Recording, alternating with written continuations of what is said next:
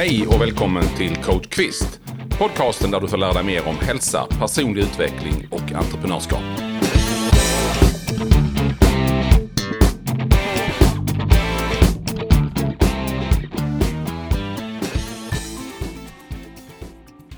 Klockan är sex. Vi sträcker oss efter larmet. Någon snusar. Och någon stänger av det. Hjärnan går igång.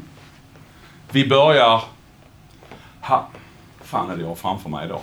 Och så tänker jag på dagens agenda. Jag kanske tänker på något skit som hände igår, som jag redan när jag slår upp mina små blå ligger och retar mig på. Jag eh, kanske du öppnar rullgardinen och tittar på vädret och inte idag kanske, men andra dagar så säger jag kanske Sicket jävla mög. Och sen är tankarna igång. Vi kanske tittar på lite nyheter, vi scrollar på lite sociala medier och hux flux så är dina tankar exakt likadana som de var igår morse. Du är inne i samma tankemönster, på ungefär samma humör och startar dagen på ungefär samma sätt. Du har alltså inte valt medvetet vad du kommer att tänka, utan du är, går in på ett förprogrammerat spår.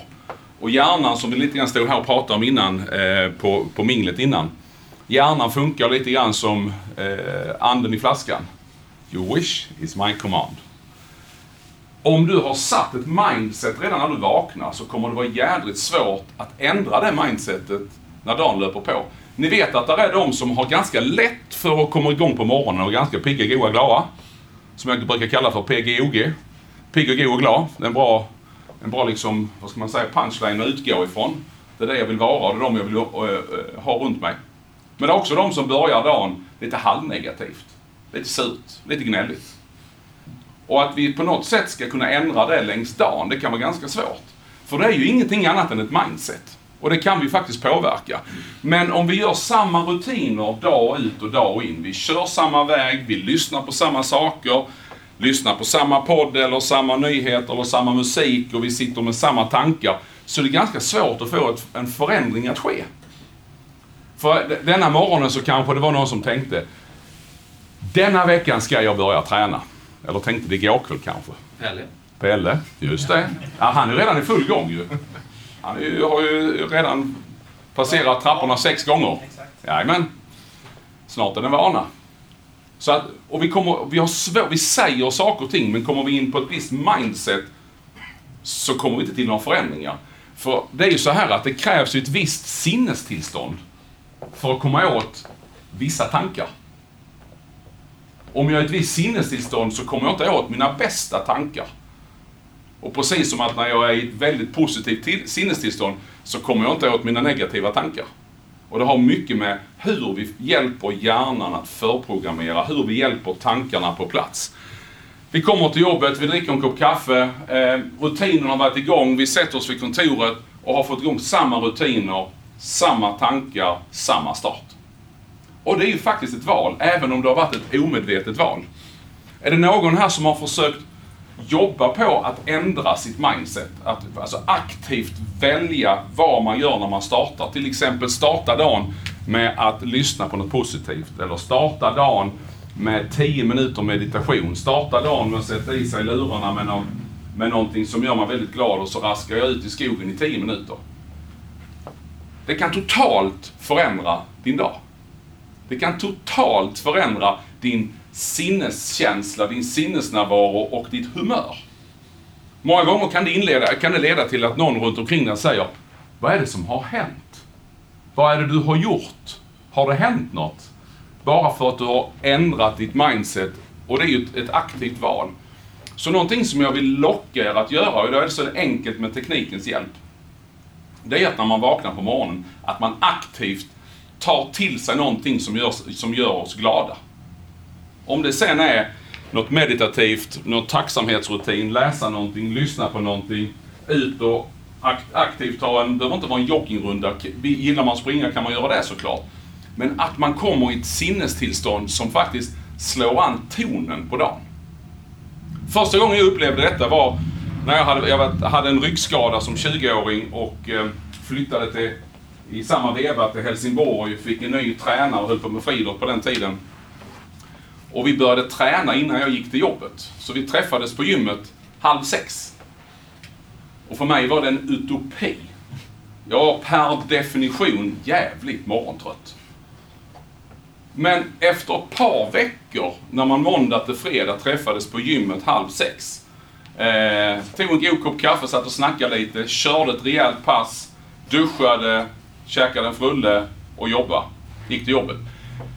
Jag hade en helt annat mindset och en helt annan energi och fick oftast mer gjort de förmiddagstimmarna än vad jag fick på en vanlig arbetsdag.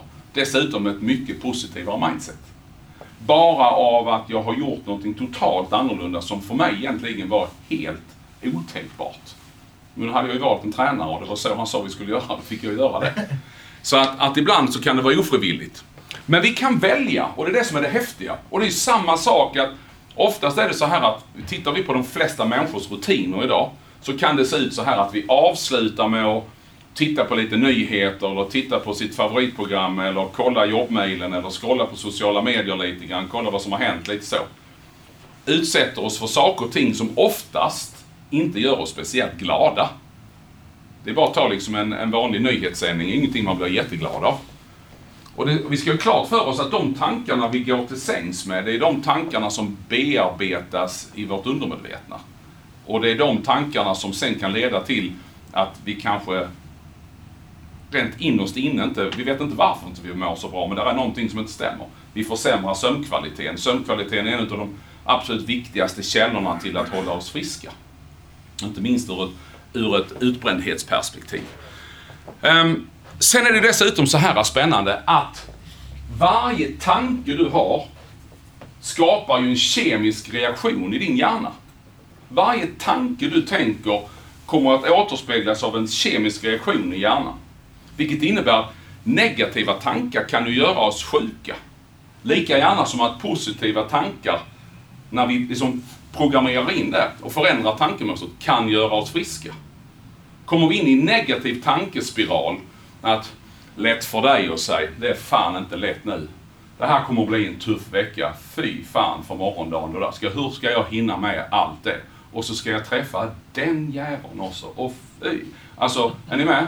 Det är lättare att tänka i det facket istället för att tänka på jag gillar inte Daniel, men jag ska fan med göra detta mötet till det bästa mötet idag.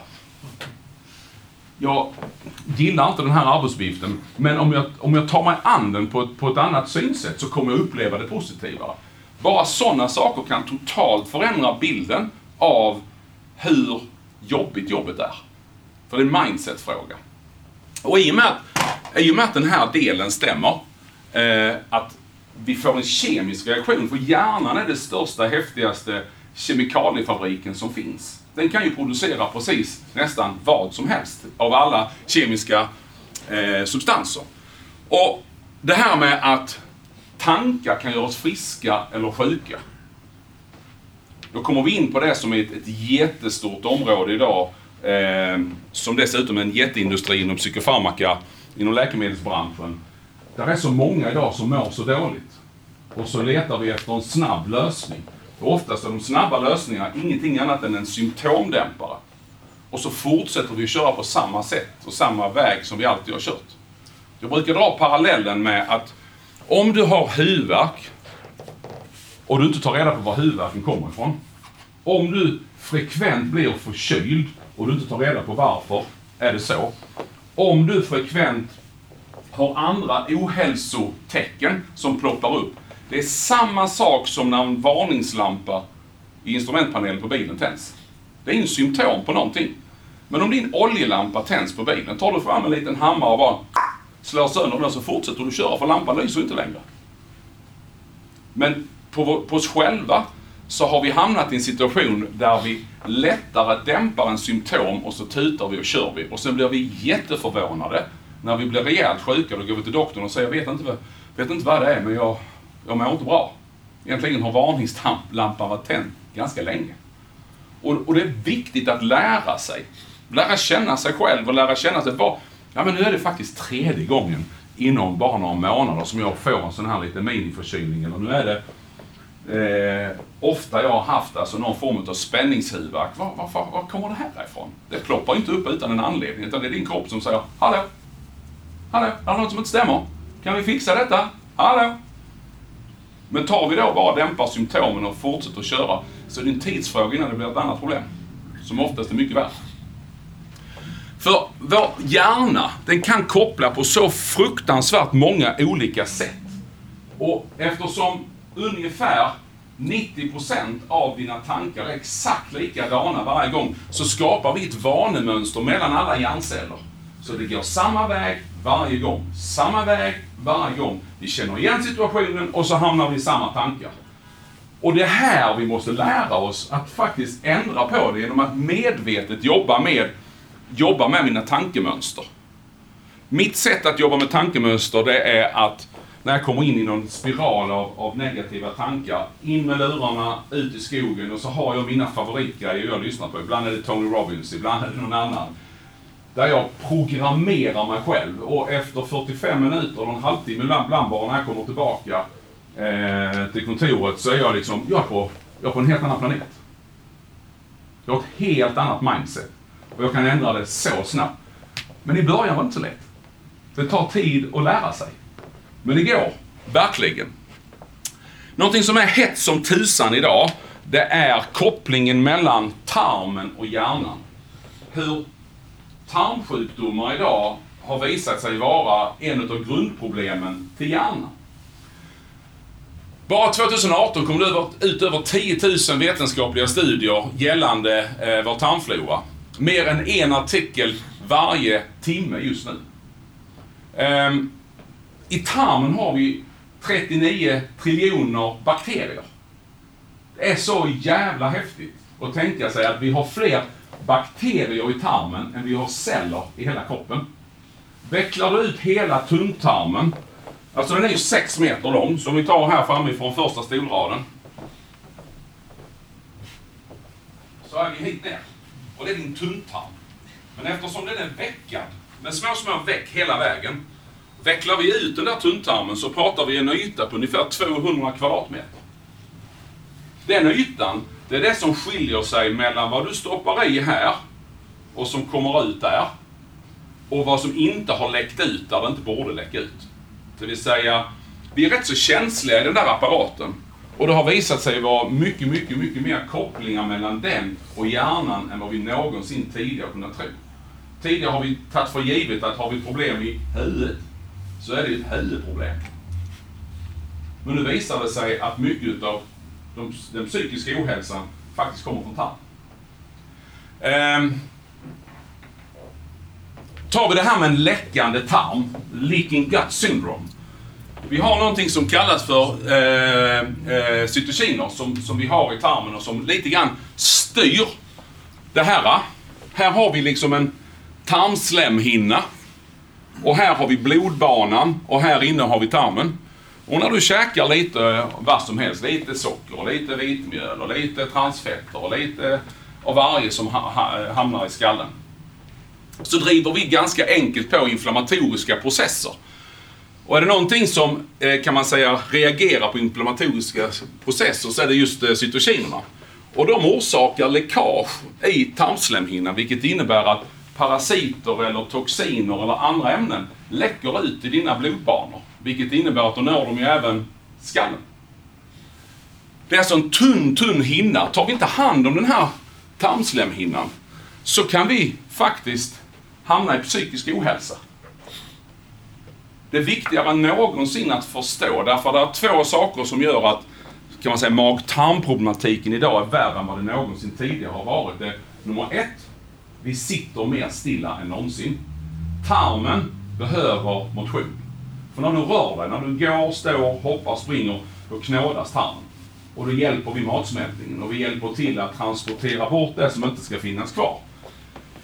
I den här eh, villisen, eller det här eh, tarmluddet som det är enkelt kallat också, så fastnar det ganska mycket som kroppen inte kan hantera.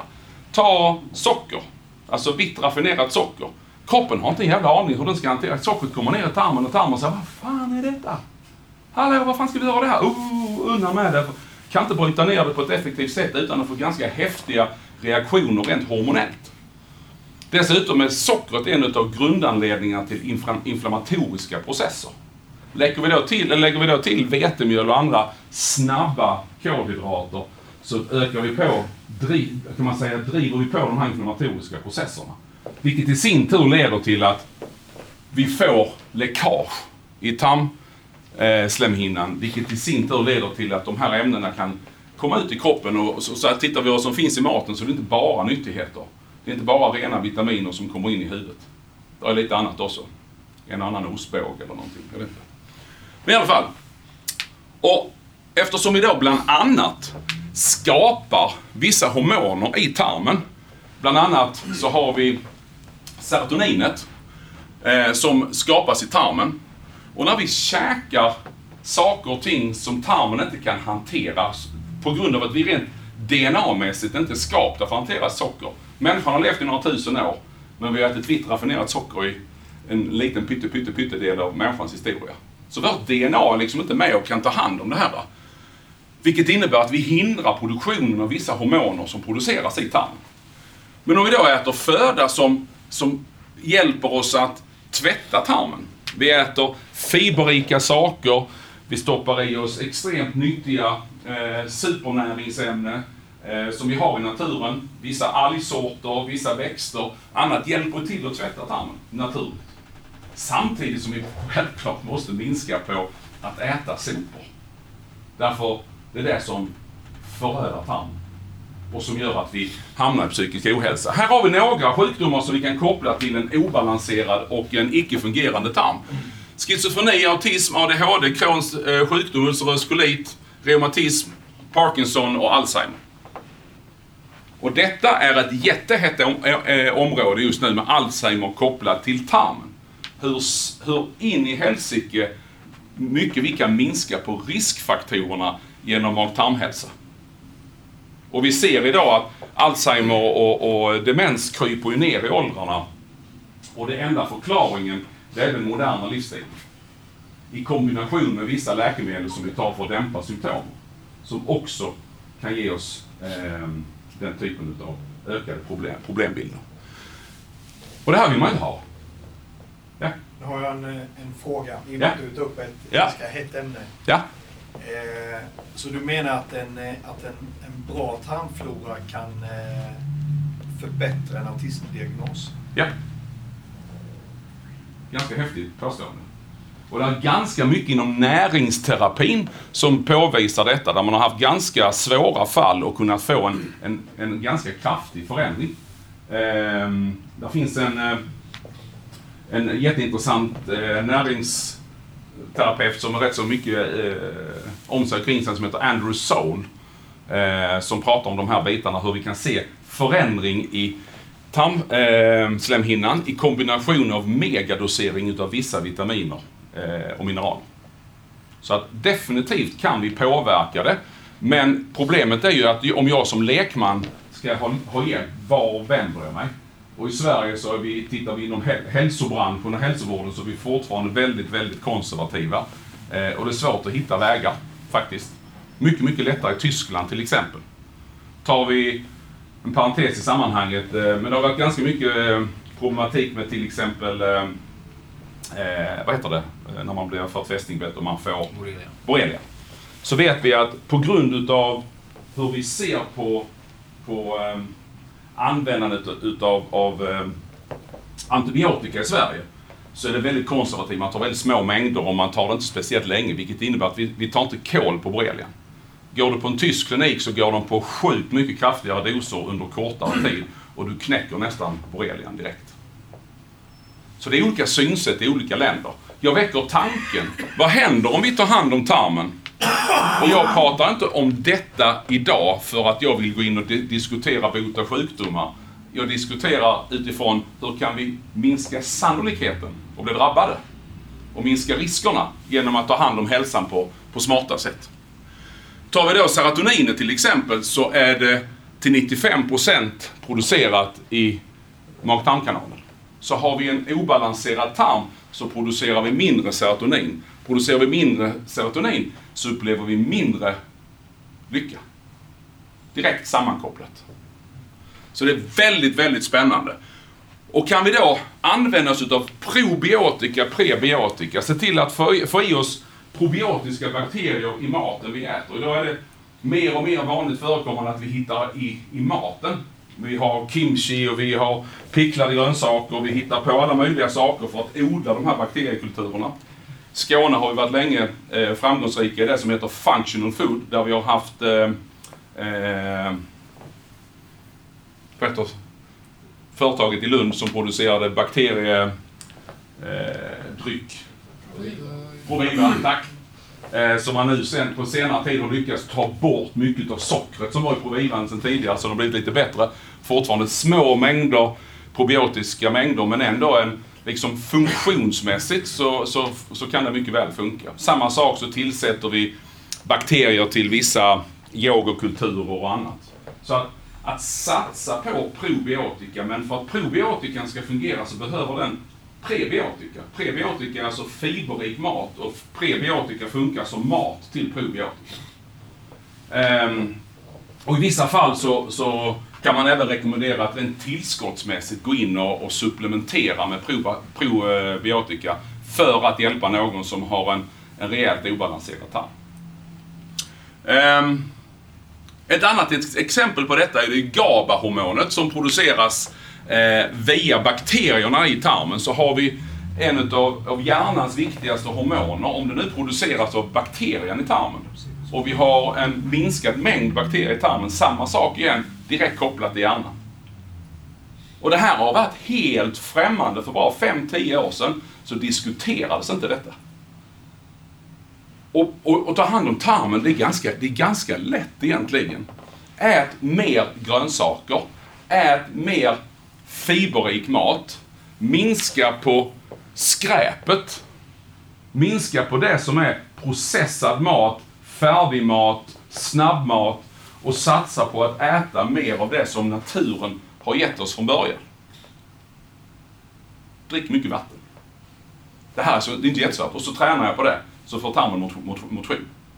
Så kan vi göra under för de allra flesta när det gäller mag-tarmhälsa. Jag hade precis, eh, har precis hjälpt en kille som, som eh, har varit en av våra ledande ishockeystjärnor i Sverige i många år, eh, som slutade för, för eh, några år sedan. Som i många år har haft problem med, med eh, både Crohns sjukdom och ulcerös kolit som är tarmsjukdomar. Konstant trötthet, eh, ont i magen, ofta väldigt lös i magen, måste alltid vara nära en toalett. Eh, orkeslös, psykiskt mått jättedåligt. Och på sex veckor la vi om kosten. Eh, träna gjorde han redan, så det behöver jag liksom inte blanda mig i. Utan bara la om kosten. Eh, och på sex veckor så kunde han för första gången på flera år uppleva att jag kan ju gå någonstans utan att oroa mig för om här var en toalett. Och jag sover hela natten. Utan att jag behöver springa på to toaletten eller ha magsmärtor. Jag vaknar på morgonen utan att känna mig deprimerad. Bara genom att förändra tarmen och vad vi stoppar i, i eh, mag-tarmkanalen. Um, framtidens mat, om vi tittar på hur kommer framtidens mat? Jag tror inte vi kommer diskutera så mycket om det här hur mycket protein hur mycket fett och hur mycket kolhydrater som alla de här hysteriska dieterna tittar på idag alltså diskutera kost idag. Alltså jag, jag, jag blir ganska ofta påhoppad. Jag kan vara på en middag och så ska någon komma med sin grej de har testat. Det här funkar för mig. Det är nästan liksom känsligare att diskutera kosten och, och diskutera sex vid middagsbordet. Det är liksom, det här är min tro och det är din tro och det är min... Och så blir världens grej av det. Och jag är inte så upphängd på olika, olika kostmetoder, utan de, de sakerna som är ganska enkla, eh, som jag till 100% kan stå bakom, det är att vi måste minska eller stoppa intaget av det vi inte är skapta för. Det vill säga det här raffinerade vetemjölet, det raffinerade sockret, alla konstiga saker som vårt DNA aldrig har lärt sig hantera och som skapar sjukdom idag. Vi kommer att titta på mycket mer fiberrik mat. Eh, vi kommer att titta på mycket mer näringsdensitet, det vill säga när jag äter någonting, hur mycket näring är det i den? Om jag tittar, går in och tittar i Livsmedelsverkets app på vad livsmedel ska innehålla så kan jag titta på vad en tomat ska innehålla. Men när jag köper min holländska tomat på ICA, innehåller den det som tabellen säger? Nästan aldrig. Men nu, kommer det, nu händer det rätt så mycket i, i hälsobranschen, även inom teknikutvecklingen. Nu läste jag på Kickstarter här för inte så länge sedan. Eh, ett företag som utvecklar en sån här liten pekare som du kan peka på din tomat eller din köttbit eller din, din frukt, vad det nu är. Och så får du upp på telefonen hur mycket näring är där i den. Vilket innebär att vi kan ta bort den här dumma diskussionen framöver. Eh, är det här näringsrikt eller inte? Om jag köper en tomat som är odlad i ett växthus för att bli så, så lik en tomat som möjligt, så snabbt som möjligt, skördad innan den är mogen, transporterad i en, i en container med 1% syre för att inte det ska mogna, ut i butiken och aldrig ett solljus. Hur mycket näring är där i den jämfört med en solmogen tomat som jag plockat i trädgården? Är ni med? Men då så säger man, ja men jag äter nyttigt. Jag vet inte hur det egentligen ser ut. Ehm, så vi kommer att se mycket fokus på näringstäthet och vi kommer att se mycket mer fokus på komplexa kolhydrater. För det visar sig att komplexa kolhydrater är en av de viktiga sakerna för en lycklig tarm. Och en lycklig tarm gör oss lyckligare. Vilket innebär att vi behöver kostfibrerna och nyttigheterna från de, kan man säga, de grova kolhydraterna, de fiberrika kolhydraterna, såsom fullkornsprodukter och eh, vissa frukter och, och grönsaker som kanske i sig är lite halvsöta och innehåller en hyfsad mängd kolhydrater men innehåller mycket fiber och mycket annat som vi mår jävligt bra av. Som lite grann motpol till den här... Vi gick ju från 80-talet att vara fettskrämda till att på nu runt 2010 bli kolhydratskrämda. Så pendeln har ju slått över helt. Kommer ni ihåg på 80-talet när Livsmedelsverket gick ut och sa så här 68 skivor bröd om dagen. Det är bra. Och så går man ut i alla idrottsföreningar, sånt här kolhydratsuppladdningshäfte. Där det var Kungsörnens logga på baksidan. Nu ska vi alla börja kolhydratsuppladda. Varför hade vi sån hysteri på kolhydrater då? Därför vi hade en överproduktion av säd i Sverige. Och då ändrar man all kommunikation till kolhydrater Det är skitbra. Det ska alla ha. Inget farligt. Fett är farligt. Då kom nästa briljanta idé. Vi tar fram en nyckelhålsmärkning för det är bra. Akta dig för fett, kolhydrater är bra. Och så gick vi alla på det. Så att det har varit en massa sådana konstigheter i flera, flera år. Ni, ni känner igen det? På början på 90-talet hade vi vadå? Mjölkfrämjandet. Mycket mjölk ger starkt skelett. Och så gick vi i Sverige på ungefär 10 års tid upp till att bli världsetta i att dricka, dricka mjölk. Vi, var, vi drack mest mjölk per invånare i världen. Samma år så var vi också det land i världen som hade högst benskörhetsproblem. Smaka på den. Den är svår att få ihop. Eftersom det handlar om propaganda. Vad är det vi ska, vilken industri ska vi gynna och vilken, vad är det vi ska gå ut med för att vi ska liksom hålla hjulen igång? Och så har vi fått en massa stackare som är laktosintoleranta och vi har glutenintolerans på grund av egentligen vad vi har fått för information. Lite skrämmande. Nu håller man på för fullt eftersom vi börjar dricka mindre mjölk i, i västvärlden och man vill ju inte, mjölkindustrin vill ju inte bromsa. Så nu börjar man sälja in till kinesiska staten att mjölk ska vara standard på alla skolor. Det visar sig bara att alla kineser saknar ju ett av enzymen som bryter ner mjölkproteinet. Vilket innebär att alla i princip blir laktosintoleranta. Visst är det spännande? Så att det finns mycket att göra.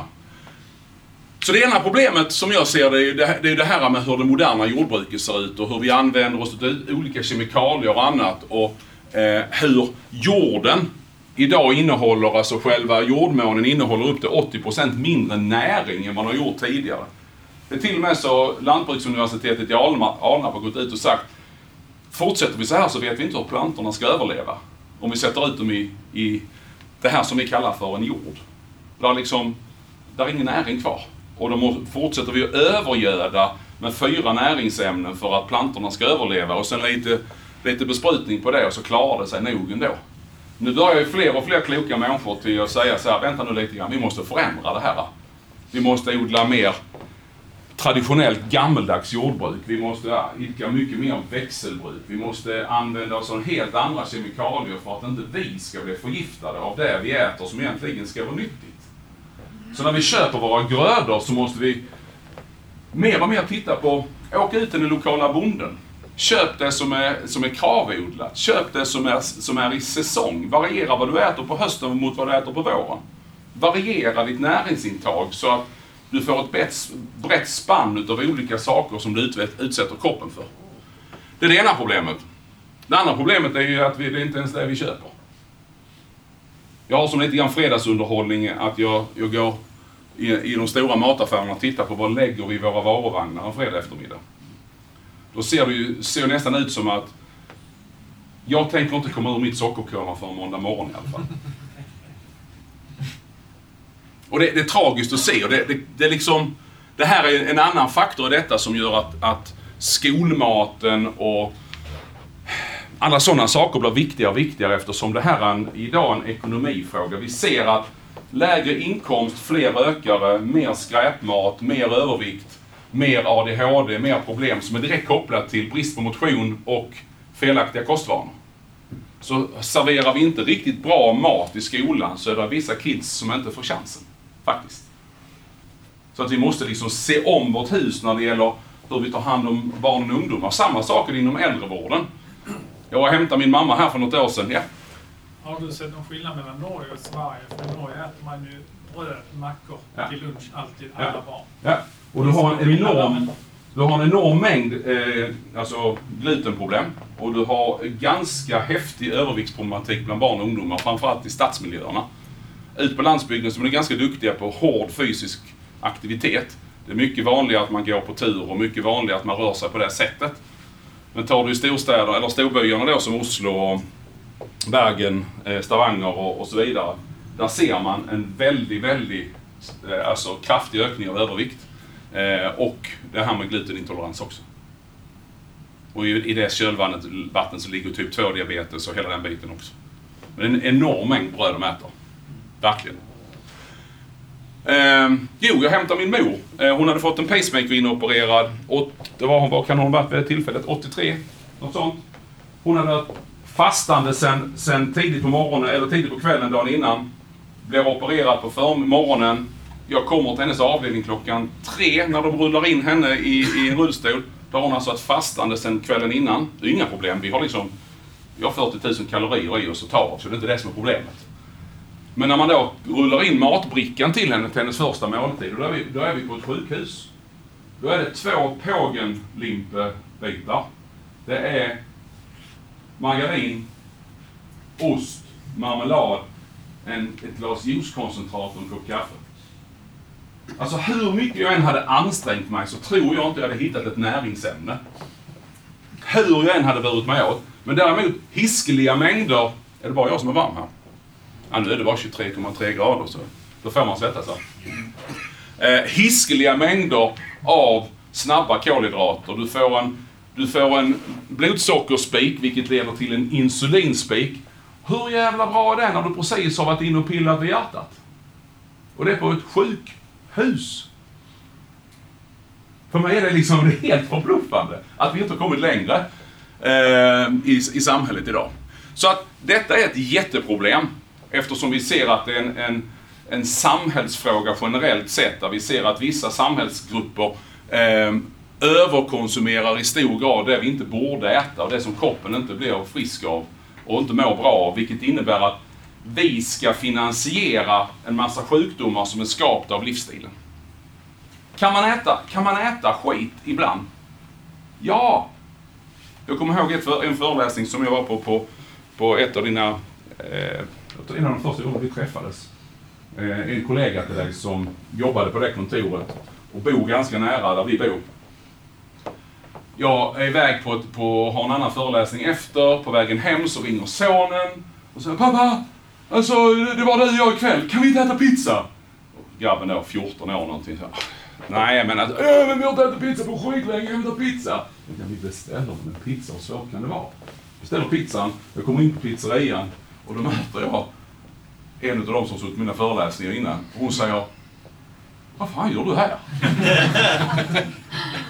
Men som tur var så replikerar jag ganska snabbt. Det är inte det som är frågan, så vad fan gör du här? alltså problemet är inte att vi äter en pizza. Problemet är om vi äter pizza varje vecka. Äter jag en pizza då och då, no worries. Kroppen kan hantera det. Um, vi har en, en, en reningsapparat med, med både rening på cellnivå och sen har vi våra njurar, vi har vår lever och vi har en massa reningsmekanismer som kan hantera det. Men om vi bombarderar var och varannan måltid med saker och ting som inte kroppen kan hantera, så blir vårt reningssystem igenkorkat, enkelt förklarat, vilket gör att vi kan inte hantera det. Och sen får vi de här hormonella rubbningarna, eller vi får en typ 2-diabetes, eller vi får andra problem. Psykiska besvär kan det också leda till eftersom vi pratar om tarmen här inne. Så att jag får ofta frågan, ja men behöver man då ta näringstillskott? Ja, som det ser ut idag så anser jag att det är, det är totalt korkat att inte tro det på grund av att maten inte innehåller det den ska och vi ibland inte äter det som är näringsrikt. Sen kan man gå in på djupa diskussioner, men jag väcker tanken eftersom det är ett ämne som jag ofta diskuterar och pratar och föreläser om.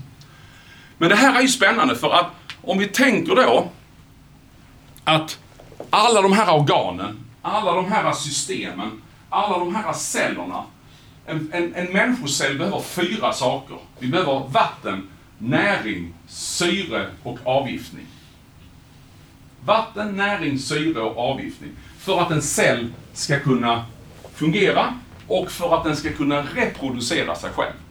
Varje cell har, kan man säga, en, en, kan man säga slutet på DNA-strängen så sitter det något som kallas för telomerer.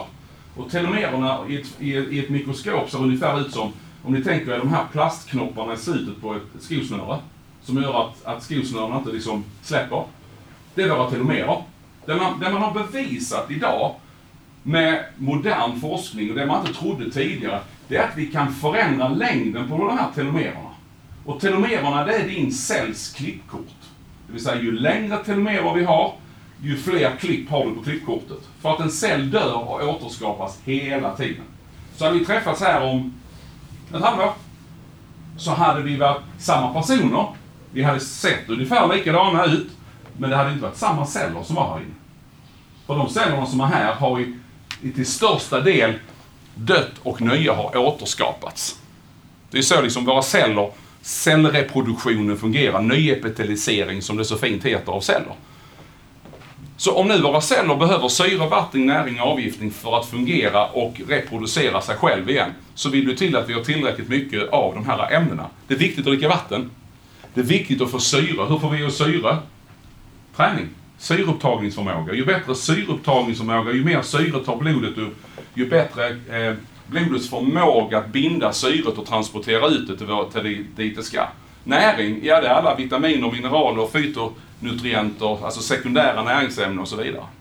Och sen då kroppens avgiftningssystem.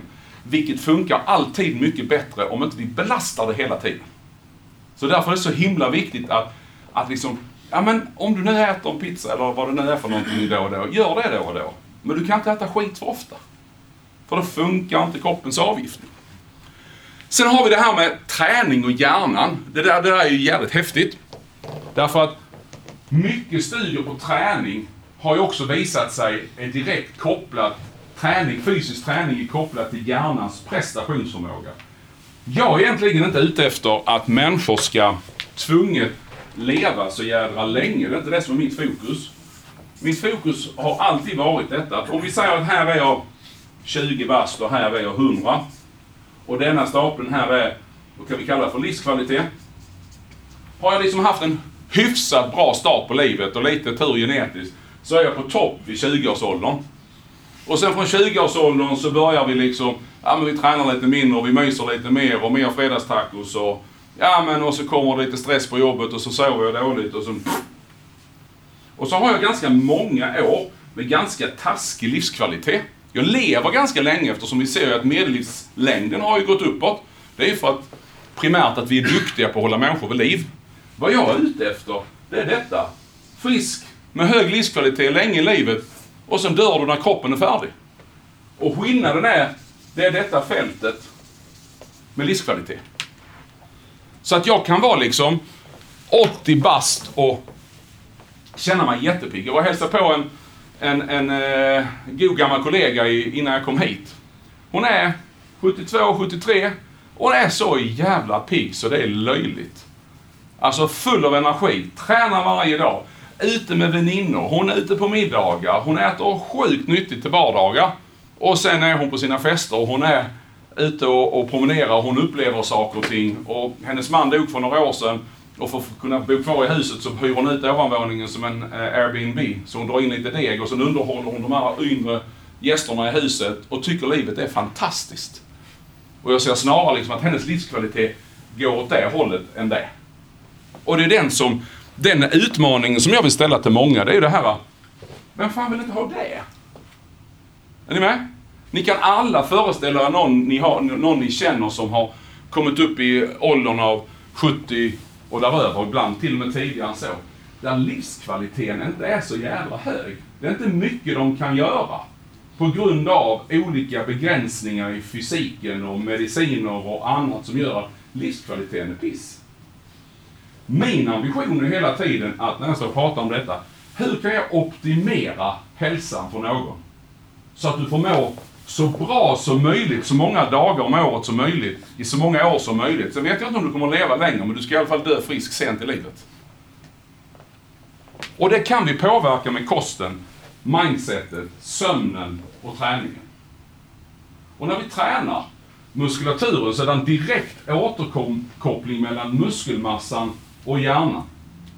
En av anledningarna varför Daniel är helt på rätt spår gällande styrketräning, och då i det här fallet crossfit, det är ju att vi ser ju att det, de muskelfibrerna som bygger vår muskelmassa, våra typ 2 muskelfibrer, det är de som är snabba och explosiva. När vi inte använder dem så förtvinar de. Och när de förtvinar så blir vi stelare, vi blir svagare och vi har svårare för att röra oss. Vilket innebär att stimulerar jag genom att göra hopp till vardags eller styrketräning eller explosiva moment eller tunga lyft, då stimulerar jag de här muskelcellerna som direkt sen är kopplade till hjärnans känsla av välbefinnande. Där är en direkt nervkoppling mellan hjärnan och muskeln. Vilket i sin tur innebär att en av, en av de eh, sista studierna som jag var med och gjorde när jag pluggade i USA på eh, slutet på 80-talet, då gjorde vi en studie på män som hade börjat styrketräna. Och de här männen var alla över 90. Nu pratar vi liksom inte häftiga övningar, men fortfarande styrketräning för den här generationen, och för den här, eller för den här åldersgruppen. Men på sex månader med tre träningspass i veckan så ökar den här gruppen med i snitt 200% i muskelstyrka. Vilket innebär att det är aldrig för sent att börja. Och för den här gruppen av, av plus 90-åringar så innebar det att någon för första gången på flera år kunde resa sig från en stol utan hjälp. För någon annan så innebar det att jag kan gå upp för trappan själv utan hjälp. För en tredje så innebar det någonting annat. Det vill säga livskvaliteten blev helt plötsligt bättre. Och dessutom så kom lyckokänslan, för de upplevde sig som friskare, virilare, mer energi och mentalt mådde bättre för att de stimulerade muskelmassan. Så träning för, hjär, för hjärnan skulle är galet viktig och att behålla muskelmassan, det vill säga inte bara promenera eller gå i trappor eller det. Det är inget fel i det, det behöver vi allihopa. För hjärta och kärl är det som är viktigast. Utan hjärta och kärl så dör vi. Utan muskelmassa så mår vi bara lite piss. Är ni med? Men om vi nu ska höja livskvaliteten och må jädrigt bra så länge som möjligt, så ser jag liksom ingen anledning att livskvaliteten ska, ska tackla av vid 65 års ålder, bara för att vi tekniskt sett i Sverige är i pensionsålder. Jag ser ingen anledning att den ska tackla av vid 80 ens. Och tittar vi i världen på de här blå zonerna där vi har högst medellivslängd, Okinawa, Japan är ett exempel. Det är ju inte människor som toktränar, men de går jädrigt mycket i branta backar, de bär ganska mycket, de går hem med sin mat, de umgås runt matlagningen, de äter jädrigt nyttigt, de skrattar väldigt mycket och de sover väldigt bra. Allt det där fast på ett naturligt sätt, så att säga. Så det ligger till grunden för all det här moderna tänket. För egentligen så är kroppens funktion, det är att bära runt på den här hårddisken och, och, och datorn här uppe. Det är kroppens egentliga funktion. Det är redskapet till hjärnan, för det är hjärnan som styr alltihopa. Hjärnan har ju dessutom förmågan att om du tror på någonting eller inte tror på någonting, så som jag sa inledningsvis, så tror hjärnan att det är sant. Om jag ger en person en låtsaspilla som inte innehåller någon aktiv substans alls och talar om för dig att den kommer ta bort din huvudvärk. Jag har aldrig misslyckats. Och du tror på mig, så kommer huvudvärken att försvinna. Garanterat. Samma helt funktionsdugliga tablett ger jag till dig för ont i knät. Din knäsmärta försvinner. Du hade högt blodtryck. Och jag säger det här kommer ta ner ditt blodtryck på en vecka. Ditt blodtryck sjunker. För hjärnan är så pass stark i sin kemiproduktion att den gör det som krävs. Om du tror på det. Så placeboeffekten, oavsett vad, det absolut bästa vi har. För det är helt biverkningsfritt. Helt ofarligt. Så tar ni någon behandling, gör ni någonting, börjar en ny träningsform eller vad det än är. Om du gör det, så tro på det eller skit i det. För så stark är hjärnan. Precis som på det raka motsatta så har vi det som heter nocebo. Det är när vi ser fara i någonting. Man ser från de här eh, isolerade indianstammarna där man har en, en medicinman som put a spell on someone, där de säger att du har stulit från din granne, du kommer att dö inom två veckor. Personen är död på två veckor. Därför att han är helt övertygad om att han kommer att dö. Och ger vi upp här uppe så stänger kroppen av organ efter organ. Och ni har säkert hört eller känner någon i ett äldre par som har levt ihop i 70-80 år där den ena dör. Sen tar det inte mer än någon vecka för den andra går bort. Och det är för att man ger upp att leva. Så stark är hjärnan. Så vi ska använda hjärnan till vår fördel. Att använda den på rätt sätt, så är det, det, är det absolut häftigaste där är. Stress och träning, det där är ett rätt så spännande område eftersom det är kopplat nu till detta. Många gånger så kan jag känna så här när jag träffar på människor som är på väg att kuta till gymmet och de har haft det skitstressigt på jobbet. Varit en sån pissdag. Liksom kortisolnivån ligger här uppe och bara pumpar. Då är det kanske inte ett crossfit-pass jag ska köra. Jag kanske ska köra ett yogapass. Är ni med? Det är inte alltid hård träning är lösningen. Det är inte alltid det vi behöver. Det är kanske att stanna 30 minuter på jobbet och ta fram brädspelet och ha jävligt kul som stressar av hjärnan mer än ett hårt träningspass. Som faktiskt kan elda på stressen. Och här handlar det om att lära känna sig själv. När upplever jag att jag faktiskt behöver vila? Och nu ska jag inte prata med de som ännu, ännu inte har börjat träna, för då upplever de alltid att de behöver vila. Är ni med mig? Men om jag tränar ganska hårt och regelbundet och känner min kropp så märker jag Alltså jag behöver fan med vila. Och jag vilar utan att ha dåligt samvete. För jag märker att min återhämtning funkar inte. För all träning, all träning är nedbrytande. Så om du tränar om, om det här är tid och det här är prestation eller styrka, vilket du vill. Så under träningspass så försvagar du en muskel eller du sänker din prestation under träningspass. Och under vilan så är det en uppbyggande effekt. Så träningen i sig kallar man, den är katabol. Och uppbyggnaden är anabol. Och din ökning i styrka eller ökad i fysisk kapacitet är hela tiden en proportion på balansen mellan träning och återhämtning. Så det är under, det är under vilan som du blir stark. Det är under vilan som du får muskeln att växa. Det är under vilan som vi förbättrar konditionen. Det är inte under själva träningspasset, för där bryter vi ner det. Och här nere i varje svacka är vi dessutom lite sänkta immunförsvarsmässigt. Men sänker vi inte immunförsvaret så kommer vi inte heller bygga upp det. Så det är hela tiden en, en nedbryt och uppbyggande i en pulsering. Och det här gör ju att om jag då ska träna för att förbättra mig, som, och för er som har tränat hårt så kanske ni ibland upptäcker att jag tränar som fan, men jag blir inte bättre. Det är precis som man har nått en nivå, man kommer inte längre. Och det är för träning och återhämtning inte funkar. Jag måste variera på träningen, hur hårt jag tränar, vad jag tränar för att återhämtningen ska bli bättre och på så vis få resultat av träningen. Så stressar jag mycket på jobbet, har stillasittande jobb där kortisol eller stresspåslaget är högt, då kan det ibland vara jävligt viktigt att faktiskt förbättra återhämtningen med meditation, yogapass, sova någon timme mer för att återhämta mig för att jag faktiskt ska kunna prestera på topp och gå och träna nästa dag. Så det är inte bara liksom, ju hårdare ju bättre. Utan det är en balansgång i allt detta som är viktig. Och tittar vi ur hjärnans perspektiv när vi tränar och, och kan man säga regelbundet och helst varje dag ha minst 30 minuters fysisk aktivitet, alltså minst 30 minuters rask promenad. Gärna en timme varje dag eh, med någon form av fysisk ansträngning. Och då får jag ofta frågan, ja, men ska man inte, ska man inte ha någon vilodag? Elitidrottsmän har vilodagar. För de tränar så hårt och så ofta så de behöver vila. Men vi har muskelmassa som behöver stimuleras varje dag. Vi går ut och rastar hunden varje dag. Men vi rastar inte oss själva varje dag. Vi behöver rastas. Oftast mer än hunden faktiskt. Så det är hunden som ska ha oss i en löplina, inte tvärtom. Koncentrationsförmågan, känslan av lycka, minne, kreativitet och bromsandet av åldrandet är några nyckelfaktorer som händer i hjärnan när vi anstränger oss fysiskt dagligen. Kan vi ha en vilodag? Ja. Ska vi göra det ofta? Nej. Har du en dålig dag som du säger, jag hinner inte träna idag. Nej men ta, käka lunch och ta 30 minuters promenad. Så du får syresätta den här fettklumpen här uppe vi kallar för hjärnan. Det, det, är alltså, det är superviktigt för att skapa kreativiteten och fokusen och prestationen. För att hjärnan ska fungera optimalt. Sista punkten jag tänkte ta upp, det är det här med epigenetik. För jag får ofta höra från många så att ja men du vet, det är inte lätt för mig för jag har inte de genetiska anlagen. Eller du vet, i min familj så har vi den här genetiska historien, bla bla bla. Det vi vet idag också med mycket av ny forskning, det är ju kopplingen mellan näring och genetik. Och eh, inte bara näring och genetik, utan livsstil och genetik.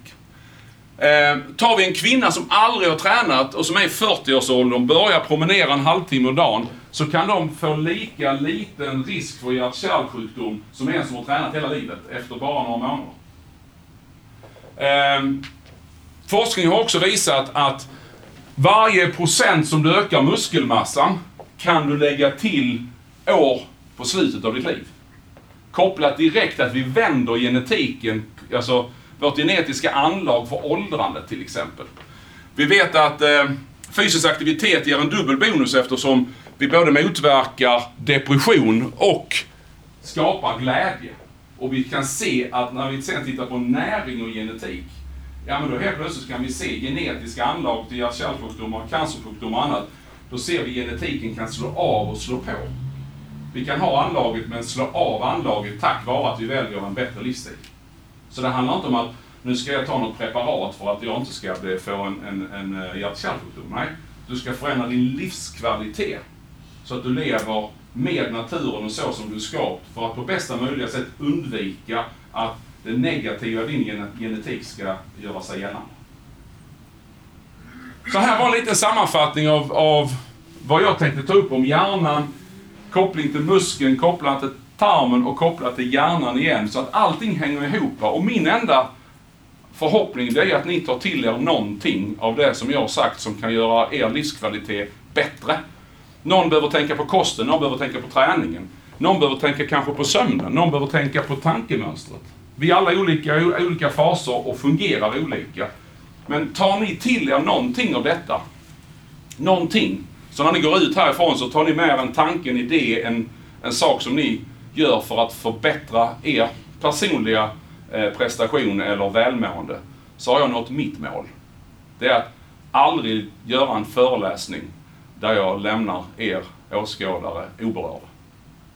Jag har jobbat som föreläsare, jag idrottsfysiolog i botten, jobbat med tennis, friidrott, eh, själv varit eh, landslagsman i tyngdlyftning och friidrott eh, på juniorsidan innan ryggen till slut.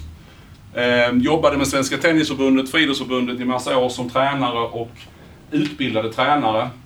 Jobbat med att utbilda personliga tränare, kostrådgivare och fystränare i en massa år. De flesta allsvenska fotbollslag och hockeyklubbar. Eh, fysansvariga har jag haft i mina kurser. Eh, varit en av huvudtalarna på Wimbledon när det gäller, de har varje år tränarseminarier för alla eh, elittränare i världen. Eh, och jobbat med hälsa, träning och prestation i 28 år. Så det är någonting som jag brinner för ut i fingerspetsarna. Eh, och jag blir rent svettig bara jag prata om. Eh, gillar ni det jag säger och gör och hör så jag har startat ganska nyligen en podcast som heter Coach Kvist. Eh, finns på Spotify, iTunes och eh, Podbean. Eh, som ni är välkomna att lyssna på. För jag sa ju att vi skulle ändra på vad ni lyssnar på på vägen till jobbet, eller hur? Just det. Tack för att ni eh, har lyssnat. Inte slängt en rutten tomat och sett allmänt glada och trevliga ut. Jag såg inte någon som somnar, så jag tackar ödmjukt för det.